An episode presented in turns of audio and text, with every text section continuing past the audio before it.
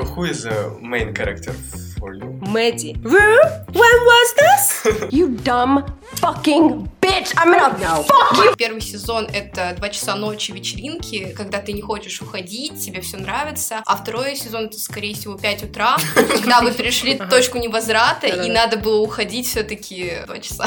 В этом виноват, опять же, тот же патриархат, да, где женщин пытаются в конкуренцию друг с другом поставить, мизогиния и так далее, что вот, типа, если что, это не мы виноваты, а вы там вот женщины, сами разбирайтесь. И потом идет конкуренция за какого-то, просто, не знаю, мешок тестостерона, да, ну, зачем он, да? Если бы Ру на самом деле отреагировала, то что, come on, ты выставила на показ просто всю мою жизнь, да? Реакция могла быть такой, что, come on, я не хотела, чтобы все люди знали, как я стала употреблять наркотики, с какими травмами я столкнулась. По-моему, это дико неэтично, и то, что ее так за это хвалят, я не очень понимаю.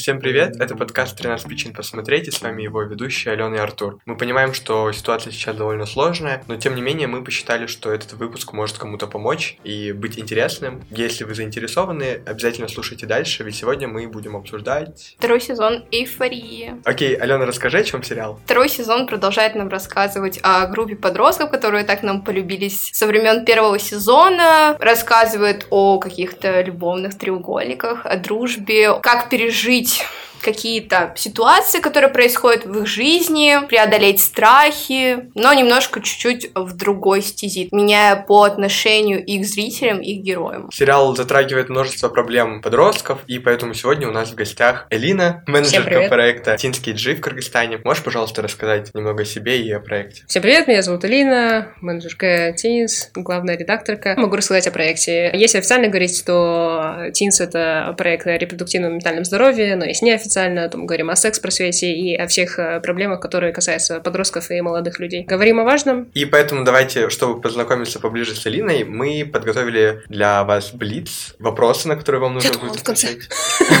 Он в начале. Вам нужно будет отвечать очень быстро, желательно, поэтому, недолго думая, первое, что вам приходит в голову. Первый вопрос. Фильмы или сериалы? Сериал, наверное. Что больше любили смотреть, пересматривать в детстве? Клон просто когда повторялся. Серьезно, кто ты посмотрела? Многие Я, смотрели. ну, потому что нечего было смотреть. Бразильский сериал, но на самом деле, если сейчас с новой точки зрения на него посмотреть, с фем-оптикой и так далее, много прикольных вещей. Даже религия обсуждается, да, особенно изображение того вот этой вот любви, что вот любовь великая. Третий вопрос. Э, Фильм и сериал, который любят все, а вы нет. Друзья. Э, В смысле, я его не смотрела. а, Но у меня не было дикого желания посмотреть. Я видела отрывки и так далее. Я бы ситкомы не стала смотреть. Во-первых, они слишком длинные. Э, Во-вторых, наверное, мне нравится больше что-то более реалистичное. То есть у них там больше такие сценки же отыгрываются, да, со смехом на фоне и так далее. Наверное, это не совсем мой формат. Да, мне кажется, меня просто меня съедят люди, особенно моего возраста, за это. Ну тогда вот здесь, наверное, будет что ответить. Фильм-сериал, над которым вы больше всего плакали. Наверное, утреннее шоу. И таких несколько. Я могу сказать, в чем сюжет заключался. В основном это про девушек, которые там страдают либо от насилия, борются с несправедливостью и так далее. Ну, то есть больше таких случаев, да. Ну вот сейчас я смотрю Энн с двумя Н. Там я просто реву, наверное, чуть ли не на каждой серии. Ну, правда, после первого сезона уже как-то полегчало. Но в любом случае. Смотреть дома или в кинотеатре? Но это по настроению. Но если смотреть в кинотеатре, то одной. И специальный какой-нибудь день, когда вот прям дикое желание. Но так в кинотеатрах сейчас крутят полнейшее. Бэтмен ужасен. Сори. Да, кстати, мне тоже не Я не понравился. смотрела, но мне сказали, лучше не иди. Вообще нет. Там даже, ну, типа, то, что говорят про Сью Паттинсона, я такая, а, знаете что, ну, идите его постеры посмотрите. Зачем вот это вот три часа нудятины? Любимая экранная пара. Может быть, э, идеальный пример нетоксичных отношений. Мне кажется, изображают в основном токсичные отношения, потому что они интереснее. Несмотря на то, что это toxic и все дела, гордость и предубеждение. В каком фильме, сериале вы бы хотели сняться? Ну, меня перебрасывает либо вот гордость, предубеждение, вот э, такого периода фильма, типа эпоха. Я думала, может, я могла тогда бы родиться, но, скорее всего, с таким говором, как у меня, я бы не могла родиться в то время. Вот. э, Либо вот что-то ближе к эйфории. То есть, либо какие-то подростковые сериалы, потому что это американская школа, все дела. Мне кажется, просто детская какая-то драма у меня. да. Да, да, да. И либо вот та, да, ну, то есть, когда женщины находили, там, не знаю, себя в чем-то новом, то есть, образовывали себя. Ну, то есть, феминизм когда вставал только, да, на путь. Маленький женщин, да? Да, да, да, да, да. Вот эту атмосферу я бы хотела прочувствовать и побыть там. Окей, самый бесячий, раздражающий персонаж. Но если говорить про клон, то это Лукас. Я мало кто поймет, но загуглите его. Опять Вот. Да, но нет, если говорить из современных, там, допустим, Sex Education, наверное, меня там бесит. Отис? Да, запарил он. Ну, и Мэйв сама. Ну, то, то есть она классная, но а, вот это... Я не люблю из легендских людей, вот Булдираган, да, я сейчас говорю на кыргызском, но это такие, знаете, они как сопля. Ты решись уже. И вот Лукас такой же, то есть все, кто как-то не могут там решиться и так далее, вот это меня раздражает. Ну, допустим, тоже в «Элите», если смотреть, тоже главный герой, я его опять имя забыла. Самуэль. Самуэль, да, скорее всего. Ну, вообще бесит. Ну, тут я согласна. Ну, Да, часто главные герои такие да. аморфные. В эйфории меня в этом сезоне бесила Кэт. Фильм или сериал, который служит как некая терапия в нелегкие времена. Это на самом деле проблема, потому что сейчас я как раз-таки ищу, чтобы посмотреть, чтобы как-то меня отвлекло, пока особенно я болею. Мне ничего не помогает, то есть у меня кризис. Но, наверное, я бы посмотрела эйфорию еще раз, просто чтобы посмотреть на что-то, что еще хуже, да, того, что у меня в жизни. По сравнению с тем, что, допустим, у меня происходит, я вот такая, вот эта драма, которая там происходит, давайте посмотрим на нее и отвлечемся. У нас, например, пост недавно вышел про фильмы, которые такие легкие, добрые, очень такие жизнеутверждающие. Скорее, что-то такое бы. И, наверное, таких нет, потому что я очень стала циничной. Я скорее что-то более жесткое посмотрю, меня это больше успокоит, наверное. Типа в сравнении того, что все хуже, да? Ну, это интересный ответ, хорошо. И последний вопрос. Фильм или сериал, который ярче и реалистичнее всего репрезентует жизнь подростков и их проблемы? Я думаю, что Sex Education даже, ну, то есть под наши реалии, возможно, не совсем подходит, но там на самом деле отражены и те проблемы, которые поднимаются и у нас в проекте. Согласен. Sex Education вообще топ. Но давайте сегодня вот обсудим по части реалистичности в целом и проблем подростков сериала «Эйфория», конкретно второй сезон, но начнем мы, наверное, пожалуй, с первого сезона.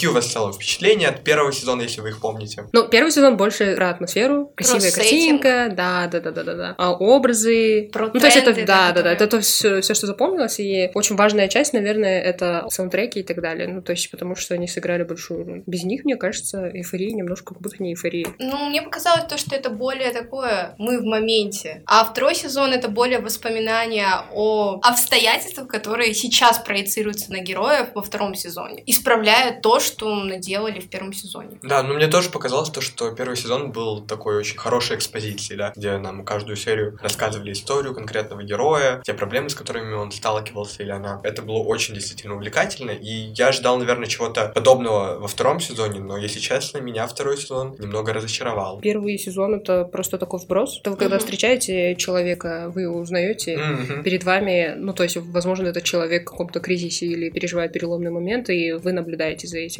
А потом вы переходите на второй сезон, когда вы узнаете, в чем же причины такого поведения человека. Мне очень понравилось высказывание самого режиссера «Эйфории», то, что он сказал, что первый сезон — это два часа ночи вечеринки, когда ты не хочешь уходить, тебе все нравится, а второй сезон — это, скорее всего, 5 утра, когда вы перешли точку невозврата, и надо было уходить все таки два часа. Но вообще, эйфория, она оказалась довольно культовой. Оттуда пошло очень много разных трендов, да, в виде каких-то вечеринок, в виде блестков, тиктоков, да, музыка очень популярной стала. Многие говорят о том, то, что этот сериал на самом деле такой реалистичный, репрезентует очень сильно жизнь подростков. Но когда мы смотрим на свою жизнь, мы же понимаем, что у нас намного более умеренная. А потом э, я такой думаю, ну, может, в Америке, да, подростки так живут. Но по факту это же тоже неправда. Подростки такие же обычные люди, и те ситуации, которые у них происходят в жизни, они как будто бы прям очень утрированы. И мне тоже понравилась мысль о том, то, что эйфория — это не то, как они живут, а то, как они чувствуют, как они переживают любые моменты. И в этом плане тут очень сильно эмоции работают а, с помощью как раз-таки визуала, с помощью всех этих приемов, когда они там в эйфории от наркоупотребления или одежду, которую они носят, то есть как они хотят выглядеть, как они хотят, чтобы их видели. В этом плане это хорошая интерпретация, я считаю. Эйфория достаточно реалистичен. Мы, конечно, не знаем всего, что происходит в Америке. Это не репрезентация всей Америки. Есть э, у них определенные, скорее всего, школы и так далее, на основе которых вообще выстраивался сериал. То есть они не могут взять и просто создать там, типа, из воображения. Возможно, где-то утрировано, но это просто, в принципе, в любом фильме или сериале делается, чтобы до человека донести какую-то мысль, да, или идею. Когда я разговаривала, человек, который приехал, да, из Америки, объяснял, что, ну, на самом деле, там большие проблемы с наркотиками, то есть на вечеринках там у них такое и происходит, и они очень легко относятся к понятию секса. Хотя нам говорят, что Запад и так далее, да, вот они больше знают об этом, контрацепции, все дела. На самом деле у них тоже нехватка информации нужной о безопасности. И то, что говорят, что на нас не похоже это, могу сказать, что у нас э, тоже есть э, тренд потребления наркотиков, но немножко, возможно, других. Вот недавно на Клопе, да, вышел материал о том, что в аптеках просто спокойно mm-hmm. берут э, именно такие лекарственные средства, по идее, по рецепту должны выдавать, то, что касается антидепрессантов и так далее, а их выдают просто так. Ну, то есть это очень плохо. Ну вот, наверное, скорее мы просто живем в вакууме каком-то, где как-то более... Относимся к этому иначе. Да. Я думаю, что это где-то там, это сюжет какого-то сериала. Хотя на самом на деле... самом деле он да. вот здесь да. вот близко и рядом с нами. Ну, что мне понравилось, наверное, какая-то прям прямолинейность и жестокость преподнесения всего материала. А многие обвиняют его в романтизации, этот сериал, но я увидел то, что очень многое там показано довольно настоящим. Например, какие-то очень темные моменты того, как они находятся в абьюзивных отношениях друг с другом или с родителями, как жестоко там порой показан секс у партнеров, ну, те же наркотики именно в момент транса и так далее. Это, конечно, выглядит очень прекрасно, но думаю, моменты, когда все-таки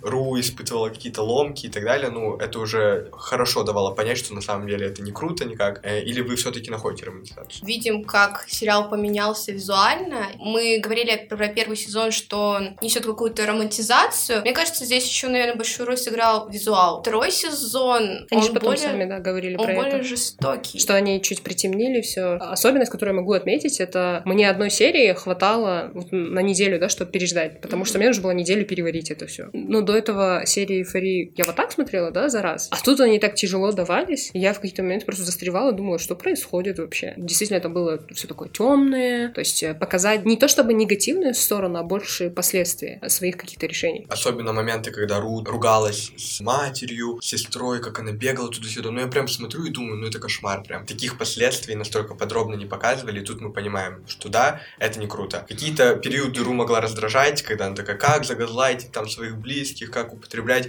И кажется, вау, что снова романтизация. Но потом мы понимаем, как она просто умирает от того, как она скучает по отцу и постоянно глушит эту боль. Действительно, уже видишь, что это очень серьезная проблема. А знаешь, мама даже жаль, что папа умер. Из-за этого ты не можешь признать, что мать из тебя хреновая. Бедняжка Лесли. Дочь наркоманка, но ведь ее папа умер. Слышишь, Джия? На самом деле, вот этот ее диалог можно применить к любому другому случаю проблем подростков. То есть это не касается конкретно именно потребления наркотиков. И это касается также и моментов, когда там переходный возраст, да, переломный момент, выстраивается личность, там какие-то травмы, да, детские начинают вот уже, скажем, сгущать до краски. Тут, допустим, Ру могла точно так же на теме того, что нет, она хочет одна жить, она хочет свободно жить и так далее, быть в кругу людей, которые занимаются чем-то более опасным. Если применить ко всем этим каким-то моментам или даже уровень, да, вот эту вот проблем переместить, то, в принципе, будет очень реалистично по отношению ко всем проблемам подростков, да, и вот они такие диалоги, скорее всего, переживают. Когда особенно она говорит, знаешь, тебе не нужна была, и ты же не была нормальной мамой. Такие обвинения чаще всего подростки как раз-таки говорят своим родителям. Правда, возможно, не все, у нас как бы в Кыргызстане есть разная такая аудитория, где есть консервативные семьи, там детям запрещено, в принципе, выражать какое-то мнение. Есть семьи, в которых можно выражать, либо все это гасилось, и они в один момент начинают взрываться, и это все вываливать, да, типа, да, вот я умру, или там сами же родители говорили, ну вот я себя убью, ты хочешь, чтобы я себя убила, там, и так далее, mm-hmm. и они опять это повторяют. Ну, то есть на примере родителей учатся, как манипулировать в ответ. Просто эта сцена, я когда ее смотрела, я не потребляю наркотики, да, но я примеряла это на себе и думала, я разговаривала, да, в такой момент, ну, то есть не настолько, возможно, но это вот было в сторону, там, допустим, мамы, да, какие-то обвинения, что, ну, это же вы решили, там, и так далее, ну, вот вы меня там не любите или еще что-нибудь. Ну, вообще, good point в этом плане я не задумывался, но сейчас я понимаю, что во время просмотра этой сцены я видел то, что, возможно, она озвучивала те мысли, которые хочется, там, когда-нибудь сказать своим родителям, когда вы находитесь в конфликте. Мы там как-то это сдерживаем в себе, а вот так в сериалах там прям выплескивают все эмоции, стучат дверьми, сбегают из дома. Нам, наверное, это сложно представить, потому что у нас другого рода отношения. Что вы думаете вот об отношениях с Джулс, да? Насколько там на ней ответственность? Как вообще можно встречаться э, с человеком с такой проблемой? Возможно ли это делать здорово? Или они обречены были? С самого начала, мне кажется, Джулс это была заменой наркотиков. Такая же зависимость для Ру. В принципе, она в эйфории ей говорила и признавалась в любви, что она ее любит. В конце первого сезона она ее бросает и возвращается к наркотикам. Она прямым текстом ей сообщает на вечеринке, что я начала употреблять,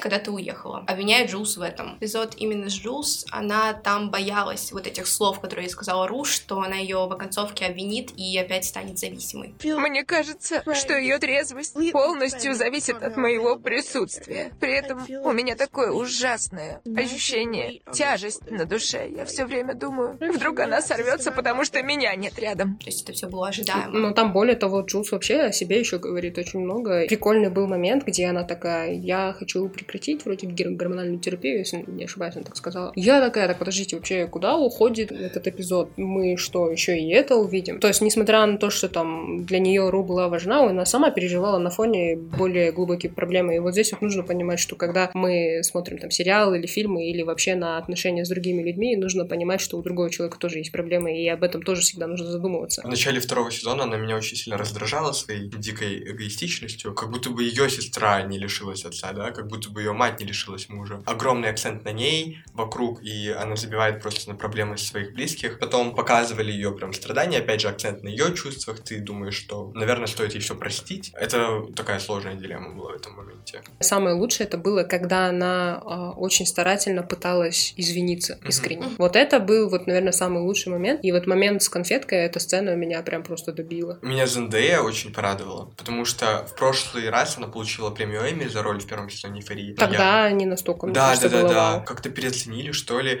Э, и вообще в целом в других фильмах, когда я смотрел на нее, она такая же. Никакая. Но вот во втором сезоне она прям очень сильно постаралась. Mm-hmm. Я прям верил, изображала все очень реалистично, прям она была такой убитой. Может быть, она как раз-таки сфокусировалась вот на моменте, где с мамой, на других проблемах, пинала двери и так далее. Это достаточно реалистично, и многие попадают в такую агрессию, когда их доводят. Ну, потому что мы знаем, что в большинстве случаев подростки молчат, потому что перед ними авторитеты, и они не могут ничего сказать, да, старший человек и так далее. Когда постоянно, если капать на одну и ту же проблему, да, стучать по голове, стучать по голове по одному и тому же месту, то в один момент это место, скажем так, взорвется. Так и получилось там. Нужно понимать, что Ру злилась не на маму, она злилась на себя. Понравился эпизод с танцем. Мы наглядно видели, как это все выглядит со стороны и как за этим наблюдают родственники. То, что Ру думает, что она все это держит в секрете, и для нее это некая игра, в стороне страдают ее близкие. Сам ее наставник, который следит за ней, он тоже делится своим опытом с ее сестренкой, которая также переживает это. А я еще хотела uh-huh. насчет Элиота поговорить, который введенный герой в сериал. Это же по сути отражение Ру. С ним она не пытается притворяться, она понимает, что он ее не будет осуждать, она может быть с ним собой, да, поэтому но... она так сильно с ним искорешилась. Но там я, конечно, не до конца поняла Эллиота. Его не совсем mm-hmm. раскрыли, мне кажется. То есть его, ну, возможно, может быть, третий сезон, да, уже будет.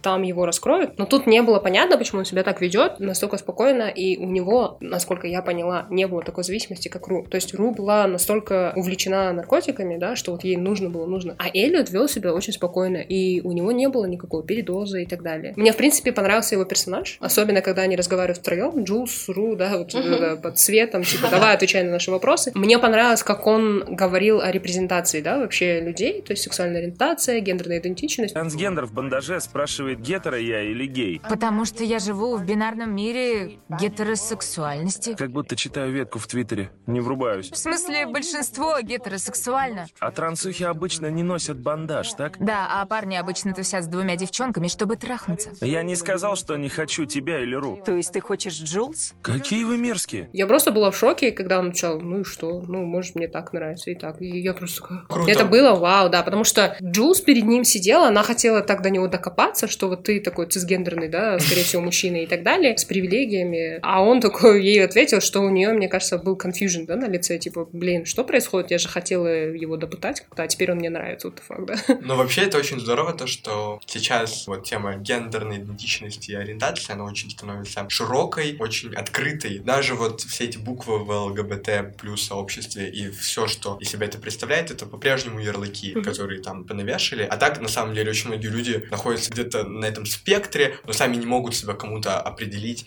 и проще сказать, что они просто квиры, а некоторые просто даже говорить об этом не хотят, не считают это чем-то важным, просто хотят любить так, чувствовать себя так, иначе все эти ярлыки нужны просто ну, на данный момент для видимости, чтобы показывать миру то, что он не такой гетеронормативный, а гетерообреченный и бинарный. Очень круто то, что Джулс на ее трансгендерности не делали как Акцент. такого mm-hmm. акцента именно как проблемы. Как будто бы все подростки поколения Z в США уже понимают, что это все окей, что на самом деле, ну да, классно, типа, никто об этом не говорит с ней, да, никто не делает ей каких-то шуток, замечаний, никто не булит за это, и это прям так здорово, как будто бы какой-то уже постквирный мир, я не знаю, где все это настолько нормально, и меня это тоже очень порадовало. Но он еще разрывает шаблон. В плане того, что все привыкли, типа, трансгендеры выглядят там каким-то образом и так далее, она выглядела совершенно иначе, и тут, когда не делается акцент, то ты принимаешь полностью, да, ну, типа, блин, все нормально, да, это такой же человек, как и все. И плюс, когда именно Эллиот это делает, мужчина, да, он даже там, по-моему, не определился, типа, он ничего не сказал. Его когда начали расспрашивать, говорю, вот это было прикольно. То есть он как раз-таки был репрезентацией того, что он вообще не определяется, и ему, в принципе, плевать, кто перед ним, да, ему важно, какие он чувства там испытывает, и, в принципе, уважать другого человека по желанию этого человека. Вот тут как раз-таки размываются эти границы, потому что в первом сезоне, насколько я помню, делали акцент на этом. Ну, в случае с насилием и так далее, да. Фокус был на этом, ну, то есть, а здесь от этого убрали, переключились на то, что все есть нормально. Давайте, наверное, перейдем уже к другой троице. Потому что, ну, если честно, за ней мне было наблюдать более интересно, за вот этими разборками Мэдди, Нейта и Кейси, Кейси. да, и Лекси там где-то сбоку наблюдать. На чьей вы стороне? Мэдди просто богиня. Но, несмотря на то, что она манипуляторка и, ну, и так далее, она очень честна. В ней нет какой-то фальши. То есть она вот какая есть, такая есть, да, и она будет по отношению к разным людям относиться одинаково. Мне это, ну, больше всего, да, импонирует. Другое дело, а, насколько она вот понимает, чего она сама, да, хочет. Понятное дело, что вот эти токсичные отношения — это такая зависимость, да, с Нейтом, и поэтому она... Ну, то есть каждый раз такая обратно возвращается и хочет их там, не знаю, пережить или обратно все восстановить. В целом она сфокусирована на себе и не доставляет проблем другим. Вот это самое главное. Девушку, которая может постоять за себя, несмотря на то, что с ней общается насильник. Вот этот вот архетип Bad Bitch, да, какой-то главной стервы школы, иначе немного раскрыли, да? Она не просто там какая-то стерва, Она не задира. бесит, да? Она просто женщина с характером, которая готова отставить свои личные границы, которая, ну, прямолинейная и честна со всеми, и это очень здорово, потому что вот эти вот Bad Bitches, они на самом деле добрые, а вот милашки со Мгм. стороны, как Кейси, они на самом деле крысы какие-то внутри. Но в этом плане мне все равно Кейси очень жалко. То есть ее как-то очень сильно захейтило сообщество там в ТикТоке, не знаю, где-нибудь в Твиттере еще. А в то время как я все же видел в ней очень, ну, такую жертву обстоятельств, жертву огромного количества травм с детства, или одной большой травмы, да, так сказать. Несоразмерным была ненависть как будто бы в ее сторону в интернете. Я считаю то, что этого персонажа как-то слишком демонизировали в этом сезоне. И все еще Мэдди тоже состояла с Нейтом в отношениям каким бы токсичным абьюзером. Но она идет на все, она подстраивается под Мэдди. Да, она делает все, чтобы получить его внимание, и в этом проблема. Главный злодей, как некоторые представляют ее в этом сезоне, когда она выходит на сцену, и все вообще ее ненавидят, по-моему, она такая же жертва, и главный злодей все еще Нейт, и как-то смещается фокус в этом плане. Вот у меня другой вопрос. Я хотела у вас спросить, я у многих спрашиваю мнение. А должна ли быть здесь какая-то женская солидарность? Должна типа не спать э, с бывшими? Это моя ценность, это мой принцип, и я терпеть это не могу. Из-за этого я теряла подруг, так что для меня это вот большой индикатор. Раньше я думала, мне говорили, точнее, меня пытались убедить в том, что я слишком строга и что я, ну, не могу помешать любви двух людей и так далее. А потом просто подумайте, сколько вариантов в мире. Почему из всех вариантов это должен быть мой бывший вариант? Если покопаться поглубже, да, вот на примере, я просто пока смотрела, я честно, я наблюдала просто свою историю. Ну, не совсем такую, да, но это вот тоже там был там, абьюзер, но я там, допустим, не встречалась с этим, да, человеком, но это тот, кто, ну, практически, да, не произошло вот полноценное насилие, да, как это любят называть, потому что не считают как- какой-то харасмент насилием, вот. И в этом случае, то есть, когда твой близкий человек начинает общаться с этим человеком, зная все это, да, даже если мы с этим парнем встречались бы, допустим, мне бы не понравилось, что она там общается. Но я обычно больше за женскую солидарность, и я бы, допустим, на месте, наверное, Мэдди бы такая поняла бы и приняла ее первое время. Ну, Мэ, Мгм. я прошлое. Но сейчас я просто такая, вот, то, что сделала. Да, я такая, Ру, когда это было? Сразу после Нового года. Вот же сучка тупая. Да я тебя... Пойдем. Куда ты бежишь, сучка тупая? В этом виноват, опять же, тот же патриархат, да, где э, женщин пытаются в конкуренцию друг с другом поставить, мизогиния и так далее, что вот, типа, если что, это не мы виноваты, а вы там вот женщины, сами разбирайтесь, и потом идет конкуренция за какого-то, просто, не знаю, мешок тестостерона, да, ну, зачем он, да? Здесь отношения не Нейт, э, Мэдди и Кэсси, а здесь отношения Мэдди и Кэсси. Это должно стоять в первую очередь, да? Открой сейчас же! Оставь ее, пойдем. Открой дверь! Ты просто трусиха! Трусиха драная! Я бы никогда так с тобой не поступила! Я бы никогда так не сделала! Я понимаю, там, типа, говорят, ну, семья на первом месте, там, типа, партнеры и так далее, а потом уже подруги. Здесь, если дело касается того, что если ты хочешь поддержки и так далее, то, ну, тебе нужно смотреть на подруг. И я просто думала, блин, Кэти, ты такая тупая, где твоя вообще женская солидарность? Да вообще, у тебя мозги есть? Хорошо, не женская солидарность, у тебя есть человечность? То есть, зачем ты это будешь делать? Потому что, по сути, то, как она вела себя, это было как будто на все это время время завидовала Мэдди, она хотела стать ею, она запарилась быть в ее тени и, соответственно, пыталась отобрать всю ее жизнь, которая у нее, есть. То есть это было явно видно, когда она начала копировать ее одежду, когда она стала любимой Нейта якобы, начала чувствовать, что она такая, типа, вот смотрите, популярная, рядом с ним, я же с Нейтом, я же такая королева школы и так далее. Мэдди уходит с ней, наконец, я в центре внимания. И вот такие случаи, на самом деле, в дружбе очень часто происходят. Я не знаю, как у парней это, но из-за вот этой мизогинии у девочек иногда такое бывает. Но женская дружба существует, вот что я могу сказать. Мне не нужно думать, что ее не существует, но вот здесь вот я это видела, и я думала, что женская солидарность просто необходима, и вот на вот этом примере стоило бы научиться, что если бы просто Кэсси послала бы к черту Нейта и сказала, знаешь, она моя подруга, а ты вот такой вот мешок говна, я за свою подругу, и я никогда, в общем, не переступлю эту черту. Я думаю, к ней уважение просто было бы моментальным со всех сторон. Ну, я тут согласен абсолютно, да, то, что на самом деле этичнее было бы поступать так и так далее. Скорее, я тут, ну, пытался больше углубиться в историю Кейси, почему она так поступает, насколько сильно она себя не любит, да, скорее, насколько сильно она требует и нуждается в любви другого человека. Условно, у нее были отношения в первом сезоне, непонятно какие у нее. Отец бросил и в семье, и она, когда она там ругалась, мать просто забивает на нее, очень сильно восхваляет Лекси в этом плане. Мне это, честно, все равно не понравилось. Она как будто бы брошенная, одинокая, действительно, никто ее не ценит по-настоящему, там, любви подруг ей как будто бы не хватает, все еще там борется за мужское внимание. Тут она его получает, да, откуда-то, и делает все, чтобы это внимание ей оставалось. Потому что видно, как к ней ужасно мерзко относится Нейт, но она, тем не менее, продолжает ставить, культивировать это, и опять же, проблема тут скорее не в том, что она плохая, а в том, что вот она очень слабая, да, и несчастная глубоко внутри. Мне кажется, Кейси хотела усидеть на двух стульях. Если она уже пошла на такой шаг, она могла бы уже разорвать отношения и сказать, знаешь, я выбираю Нейта, а не тебя. А она скрывала это, это, ну, как бы это уже второе преступление?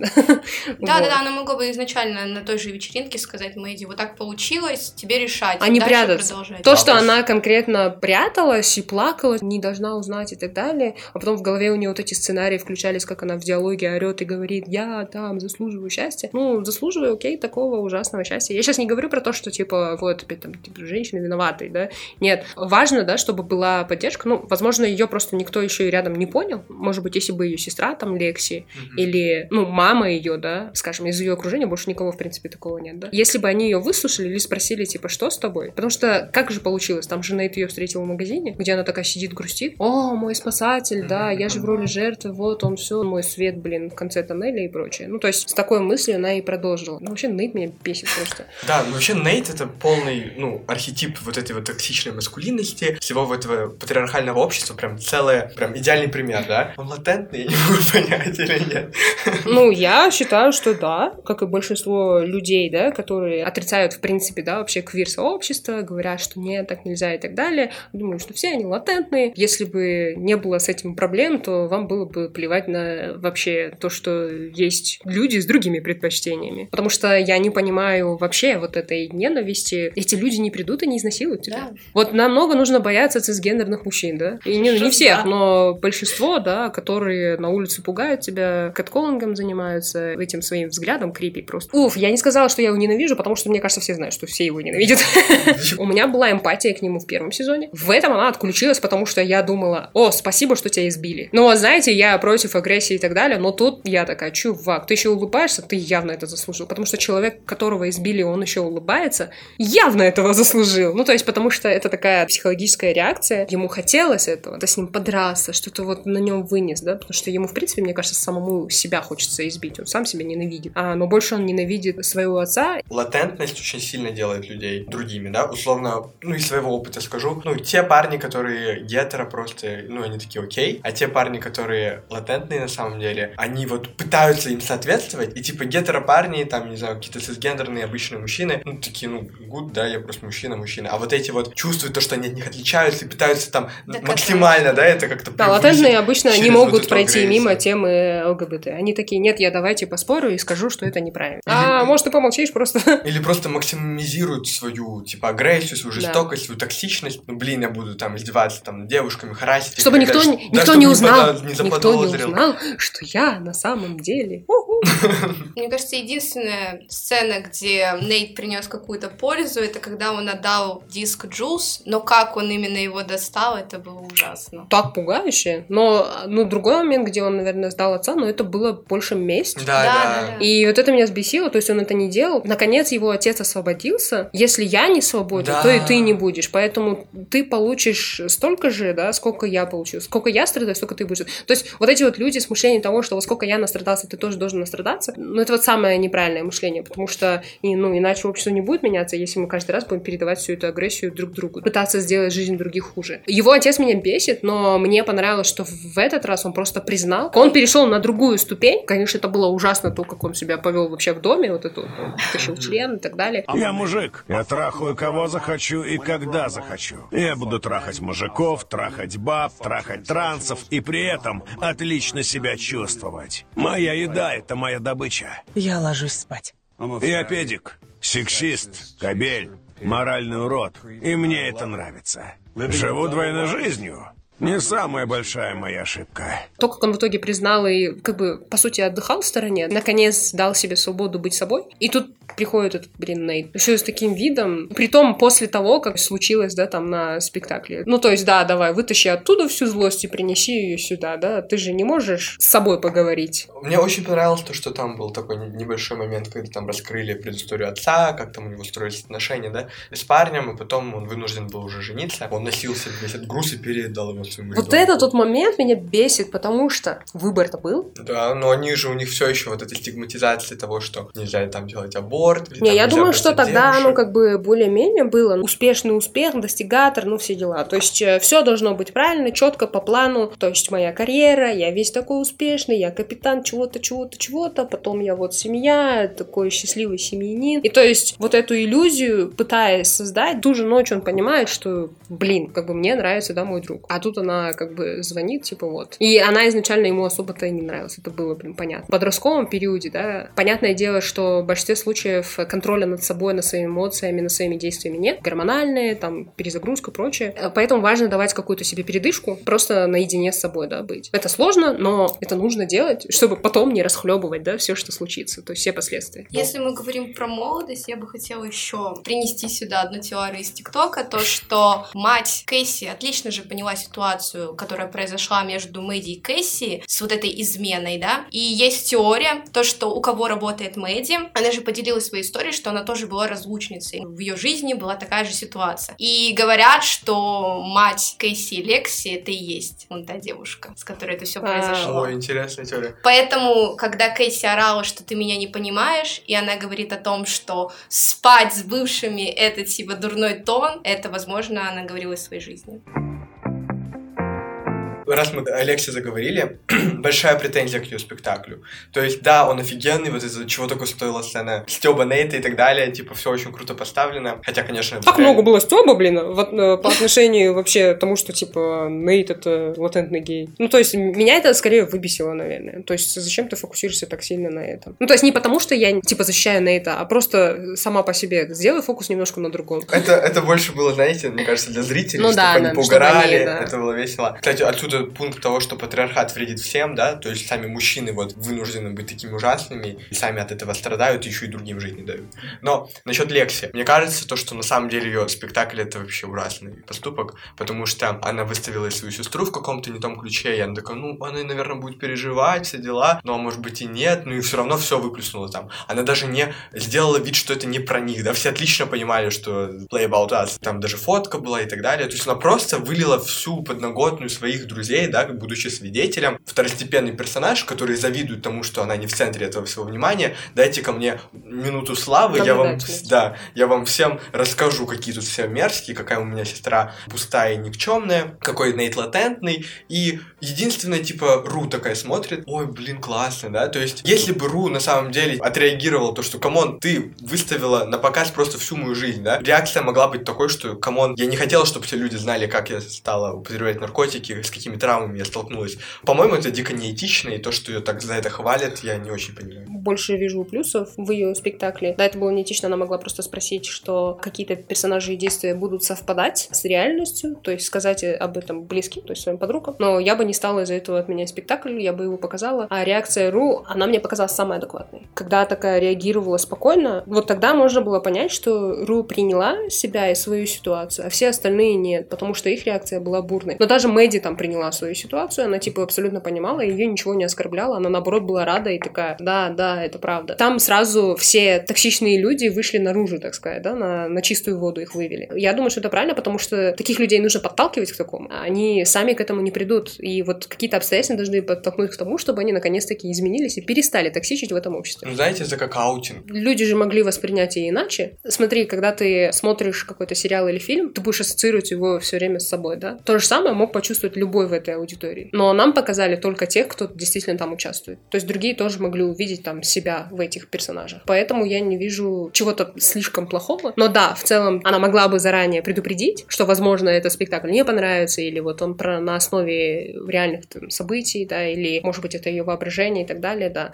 Ну и с другой стороны, да, тот, тот момент, когда она в голове у себя представляла, какая она великая режиссерка и так далее, в тот момент было понятно, что она очень долгое время была в тени, и ей хотелось как-то выплеснуть это все. Но это нормально, учитывая, что это подростковый возраст школа, каждому хочется выделиться. Ну, то есть и она сделала свой всплеск такой. В разговоре с Феско она же говорила прямым текстом, что она не хочет никого обидеть. Ты бы рассердился? Зависит от истории и от намерений автора, который поставил пьесу. Я желаю добра. Тогда хорош волноваться. Что, если зрители решат, что у меня злые намерения, хотя на самом деле это не так? А вот это я называю дилеммой. И какой ответ? Погодь, напомни, какой был вопрос? Что, если Кэсси посмотрит пьесу и решит, что я это со зла, хотя это точно не так. И может это какое-то самопереживание своего опыта, и как она это видит. Может быть, она, себе- наоборот хотела через, э, да, как раз-таки спектакль помочь людям увидеть, в чем проблема. Опять же, дети же жестокие, да, подростки жестокие. Допустим, они узнали просто все скелеты, которые хранили в себе эти, ну, девочки. а, Ну, там это не было даже секретно. Это не было секретно. Вся школа, То есть, наверное, знала. да, об этом. то, как они себя вели, это не было секретно. Почему они поняли? Потому что они все это видели. То есть это не было так, что Лекси взяла, такая прям секрету, вот Кэсси там на ушко рассказала, и она такая пошла и показала. Это не было так. Это было совершенно, то есть очевидные вещи, она просто продемонстрировала на сцене. Ну, просто например, Кэсси, она, я бы не сказал, что она ее показала настоящей, да? Она ее как-то слишком сделала легкомысленной блондинкой. А я думаю, что она такое была. Ну, то есть, я не говорю сейчас про блондинок, это стереотип. Ну, Я поняла, что это в основном сюжет первого сезона был. Да и, в принципе, второго, то есть Кэсси не изменилась. Ну, короче, я просто считаю, что это очень... Короче, ты, прекрасно. мы поняли, Да, ты за Кэсси, Да. и все, все, фанат Кэсси. Но, ну, в моем случае из-за того, что она не соблюла Да. женскую солидарность, если бы, возможно, Кэсси себя бы нормально вела со своей сестрой Лекси и не относилась, ну, то есть, потому что там было видно, что она относится к ней иначе, или там спрашивает ее Лекси, типа, что случилось там, или зачем ты там что-то, что-то, что-то, та такая Кэсси, а ты что, на на на на на То есть, она могла бы нормально разговаривать, возможно, Лекси бы тогда, типа, поделилась бы, сказала бы. Лекси было понятно, что Кэсси неинтересна жизнь Лекси, а Лекси была интересна жизнь Кэсси, поэтому, Ну, соответственно, я пыталась для помочь. сестер Да. разговаривать. Плюс они одного возраста почти. Но Кэсси не разговаривала, она всегда игнорировала ее. И Лекси хранила все в себе, пока Кэсси создавала проблемы. Э, Вы сказали про то, что это история Кэсси и Мэдди. Но когда вот это все скрылось, и на втором этаже они побежали разбираться, Мэдди говорила, я бы с тобой так не поступила. То есть Ага. это не про Нейта, это про нас с тобой. И мне кажется, бывшие должны умирать для всех, не только для для твоих подруг. Да, да. Поэтому... Но там они еще так смешно бегут, вот это была самая смешная Да, сцена. еще Кэт за ними везде бегает такая смешная. Ну нет, стойте, успокойтесь. Вот Не, а мне другая какая-то подруга появилась, А, имя которой я не знаю. Давай! Я такая просто... Да, которая Да, которая просто вот должна быть обязательно одна, которая за. Драка, драка. Давайте перейдем к Кэт. Например, почему вас Кэт бесит? Ну, Кэт меня бесит, потому что в этом сезоне она не показала свой характер. То есть она показала только в тот момент, когда они были в, чё, в джакузи или что. Нейт ей что-то сказал, и она такая, нет, это мое мнение. Почему-то думаю, что я там просто согласна с мнением Мэдди. И я такая, дэнг, да, вот, вот что ты должна говорить. Но потом она, вот это ее, то ей нравится Итан, то есть непонятно, да, Э, ну, я понимаю, такое бывает, такой confusion, да, когда хочется стабильных отношений, но это не совсем твое, и ты не до конца понимаешь, хочешь ли ты быть, или тебе просто нравится, что тебя любят и так далее. Меня это так выбешивало, что она вечно находила какие-то оправдания. Вот когда она перед ним сидела, ну ты скажи, что ну, ну, ты меня там не возбуждаешь, не знаю, или еще что-нибудь, да.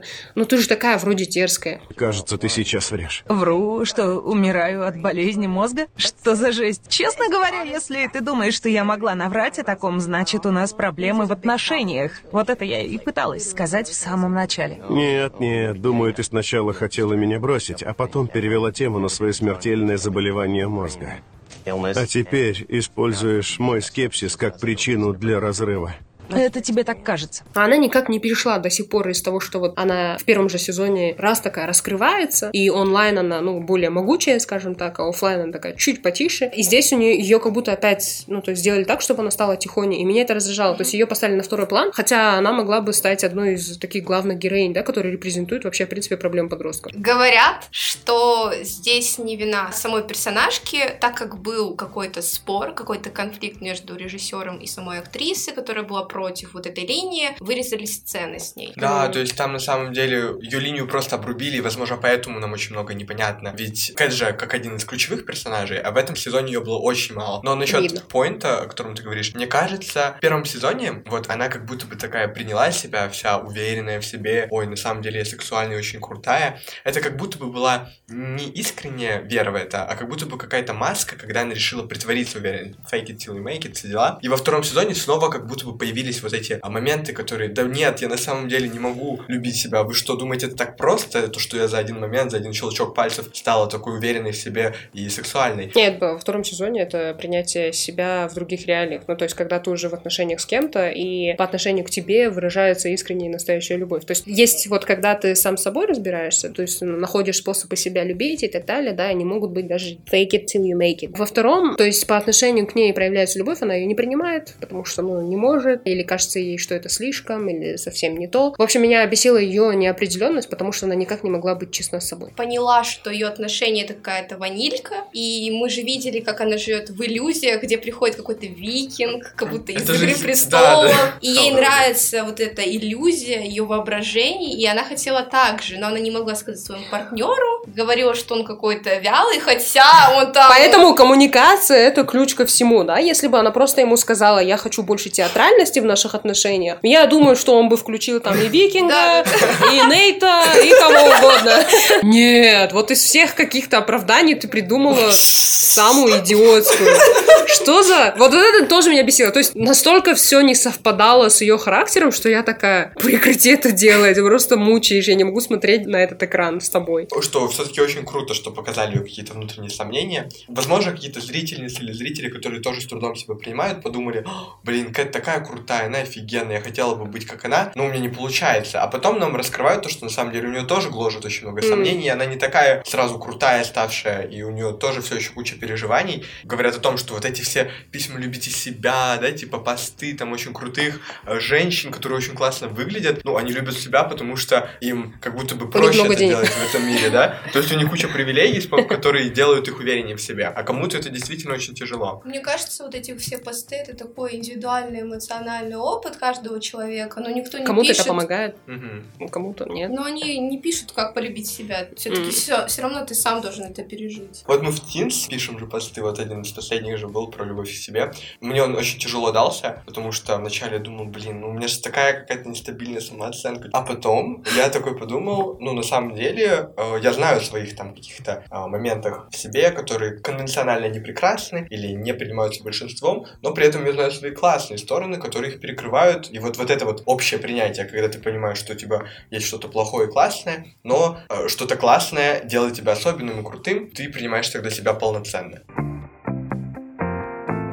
Феска. Ну, честно, мне этот персонаж как-то не интересен. Но он был, стал популярен, потому Да, что да. он весь Химия. такой... Но проблема в том, что, типа, когда там вылезло про самого актера, да, случаи насилия, я такая... Сразу накладывается. Да, и я просто, у меня отпало желание смотреть на него. Почему эта линия на самом деле важна? То есть его становление с детства. Было же всегда интересно, он такой какой-то второстепенный странный персонаж, но на самом деле он много чего делает, да? Особенно вот эта забота о его братишке, то есть в нем есть человечность и так далее. И он вроде такой справедливый, при том, что занимается на самом деле не самым лучшим делом, но так уж получилось и такие обстоятельства. Поэтому он продолжает этим заниматься и достаточно каждый день, в принципе, держит себя в опасности. Да, и при этом защищает там Ру, Джулс, потому что он на этаже избил именно по этой причине. В этом плане, наверное, какие-то плюсы были. Но сам, как бы, Ангус, сори, ты облажался, кажется. Ну и в человеческих таких любовных отношениях он всегда был трезвым, да и мы, его бабушка говорила то, что любовь там затемняет разум, не надо влюбляться, но тут же тоже химия с Лекси происходит, и она тоже такая bad boy. Ну, он, то есть, получается, только вроде становился на путь такой истинный, и... И тут неприятности, да. Да, кстати, интересно, как это в третьем сезоне продолжит, потому что, ну, Лекси прям о нем мечтала, прям видно было, как она одурманена всей этой Ну, по любовью. сути, она ему посвятила как будто пьесу. Ну да, он ей вдохновил, да, так сказать, дал ей какую-то надежду почувствовать себя наконец-то Ну, сольно. кстати говоря, вот здесь вот э, мне нравится линия, такая причинно-следственная связь. Встречаются два человека, которые друг другу симпатичны, и вырастает что-то прекрасное. Ну вот она сказала, что она хочет спектакль, он ее поддержал, и она расцвела, ну такая, ну не потому что, блин, мужчина там все дела. Ну, короче, вы поняли, да? Что она такая решила вовсю использовать эту свою мощь. Она в ней была всегда, но просто кто-то должен был, ну, то есть посвятить, да, на эту сторону. Скажем так, э, Феска посвятил, и она сделала это, она сделала грандиозное шоу, да, такое, вот это, принарядился и так далее. Он, по-моему, начал осознавать более такие важные вещи, о которых, ну, то есть, что ему хотелось бы заботиться еще о ком-то, да, там, или иметь жизнь вне, да, вот, наркотиков и так далее. Да, как Вот. будто бы до этого он выживал, а теперь... То есть, да, него то есть у него какой-то смысл появился, и в этом плане мне нравится эта линия. Ну, то есть вообще понимание того, как вообще выстраиваются отношения, и в чем есть плюс. То есть это не так, что мы каждый раз там типа бывшие боли и так далее, но на самом деле можно смотреть на такие большие плюсы, которые абсолютно 180 градусов меняют жизнь, да, человека, Ну и вообще он для Лекси был единственным человеком, кто ее слышал. который ее понимал. да. Ну да, она, если была до этого второстепенным персонажем, нашла другого второстепенного персонажа, и два второстепенных То есть она- стали главными. Да, и тут, тут она, она же плюс э, изначально такая говорит, что, ну, она такая, да, тихая мышка, типа, ее никто не замечает, и как бы, в принципе, она к этому привыкла, и я не ожидала, что он к ней подойдет и вообще начнет разговаривать. Знаете, был момент, когда я думала, наверное, он с ним никогда не заговорит, когда он пошел и сбил Нейта, она так смотрела в шоке, но она продолжила с ним разговаривать, и я такая, а, Целая такая музыкальная часть была, когда она такая дерзкая, собралась, поехала на велике к нему да, да, туда. да. Ну, и она с ним немножко расслабилась, по-моему. Ну, То есть, когда она, по-моему, покурила и так далее. Ну, такая правильная девочка, Мгм. такая э, чуть э, смотрит на другие стороны. Ну вот, что вы ждете от третьего сезона? Я хочу, чтобы Джулс разлюбила Ру. Мэдди просто наплевала на всех и начала заниматься собой, бизнесом, я не знаю чем. Просто стала self-made и все. Или встречаться с женщиной, на которой она работает? А. Кэсси пусть пойдет на психотерапию, запарила. Лекси, ну, мне кажется, было бы прикольно, если бы она продолжила в том же духе. Стала main character. Да, ну, не так даже, а просто создавала, наверное, такие же спектакли. Это было бы прикольно, мне кажется. Вот, а Нейт... Мальчик на дверь, да? Можно Нейта просто посадить? Ну, я думаю, что он заслуживает на наказание. Ну, он и так как бы наказан, да, тут, учитывая, что он страдает. Честно, мне кажется, ему нужно в углу посидеть, чуть-чуть подумать над своим поведением. Посиди там, Нейт. Ну, как итог, сериал, в целом, сам сериал довольно интересный, потому что он очень как-то необычно и глубоко раскрывает какие-то моменты. Не всегда в сериалах настолько все жестоко, да, настолько все откровенно, честно и прямо доносится, да, насколько тяжелыми бывают отношения, насколько плохими бывают люди, а, хотя на самом деле все люди плохие, просто как будто бы у всех есть просто свои проблемы и травмы, которые они потом а, проецируют на окружение. Хорошо показали проблему наркотиков, потому что там же и Ру там что-то там пыталась начать. Вот эту линию, мне кажется, должны закрыть в третьем сезоне. Когда она там получила наркоту, и потом все ее использовала. Весь этот трафик, как он тяжело работает, и как он доступен, как он опасен. Мне кажется, на этом можно сделать акцент в третьем сезоне. Она не осведомлена о самих наркотиках нормально, чтобы их потреблять Мгм. осознанно. Ну, да. правда, наверное, наркотики не особо можно потреблять осознанно. Ну, Но в плане того, что она просто взяла целый этот чемодан, все, что там было, она пичкала себя. Или там увидела, как а, колется эта девушка, забыла ее. Ну, то есть тут вообще, наверное, можно было там развить другую тему, что, возможно, случилось, проверить бы кровь Ру. Who is the main character for you? Мэдди. When was this? Но мне в этом сезоне понравилась Лекси, потому что я увидела в ней себя, потому что я такая наблюдательница, у нее ничего в жизни такого особо не происходит. У меня Кейси. Ну, все понятно с тобой. Не, ну просто я Мэдди, сори такая. Мне, мне нравится Мэдди вообще изначально, э, несмотря на то, какой она может быть токсичной, но она эту токсичность не... про- Ну, то есть она не проецирует это на других людей, на невинных людей. То есть она это делает вот четко направленно на кого-то, кто до нее докапывается. И это мне в ней очень нравится. Она честная, она крутая, и у нее есть свой образ, свой стиль. Я, я- я просто она такая аутентичная. Она еще умеет дружить. Она Да. отлично нашла общий язык с Джулс, с Кэти. То есть я думаю, что если бы там кто-то, допустим, Кэсси бы попала в беду, или где-то нужно было вот так вот защитить просто Ну, Мэдди бы первая бы пришла и разорвала на куски, да, допустим, если бы Нейт ее обидел там и так далее. Ну да. You don't fucking bitch, I'm gonna fuck you. Думаю, на этой прекрасной фразе мы закончим. Выпуск. Я не знаю, когда мы вернемся. Я не знаю, что мы С будем чем мы еще раз да, обсуждать. А сейчас мы стали так довольно редко выходить. Но тем не менее, обязательно подписывайтесь на нас в Инстаграме, на наши телеграм-каналы, а также обязательно переходите на страницу Элины и именно на страницу Тинский G, потому что вот подобные проблемы подростковые освещаются да, на нашей странице. А с вами были Артур Алена. Элина. и всем пока. Всем пока.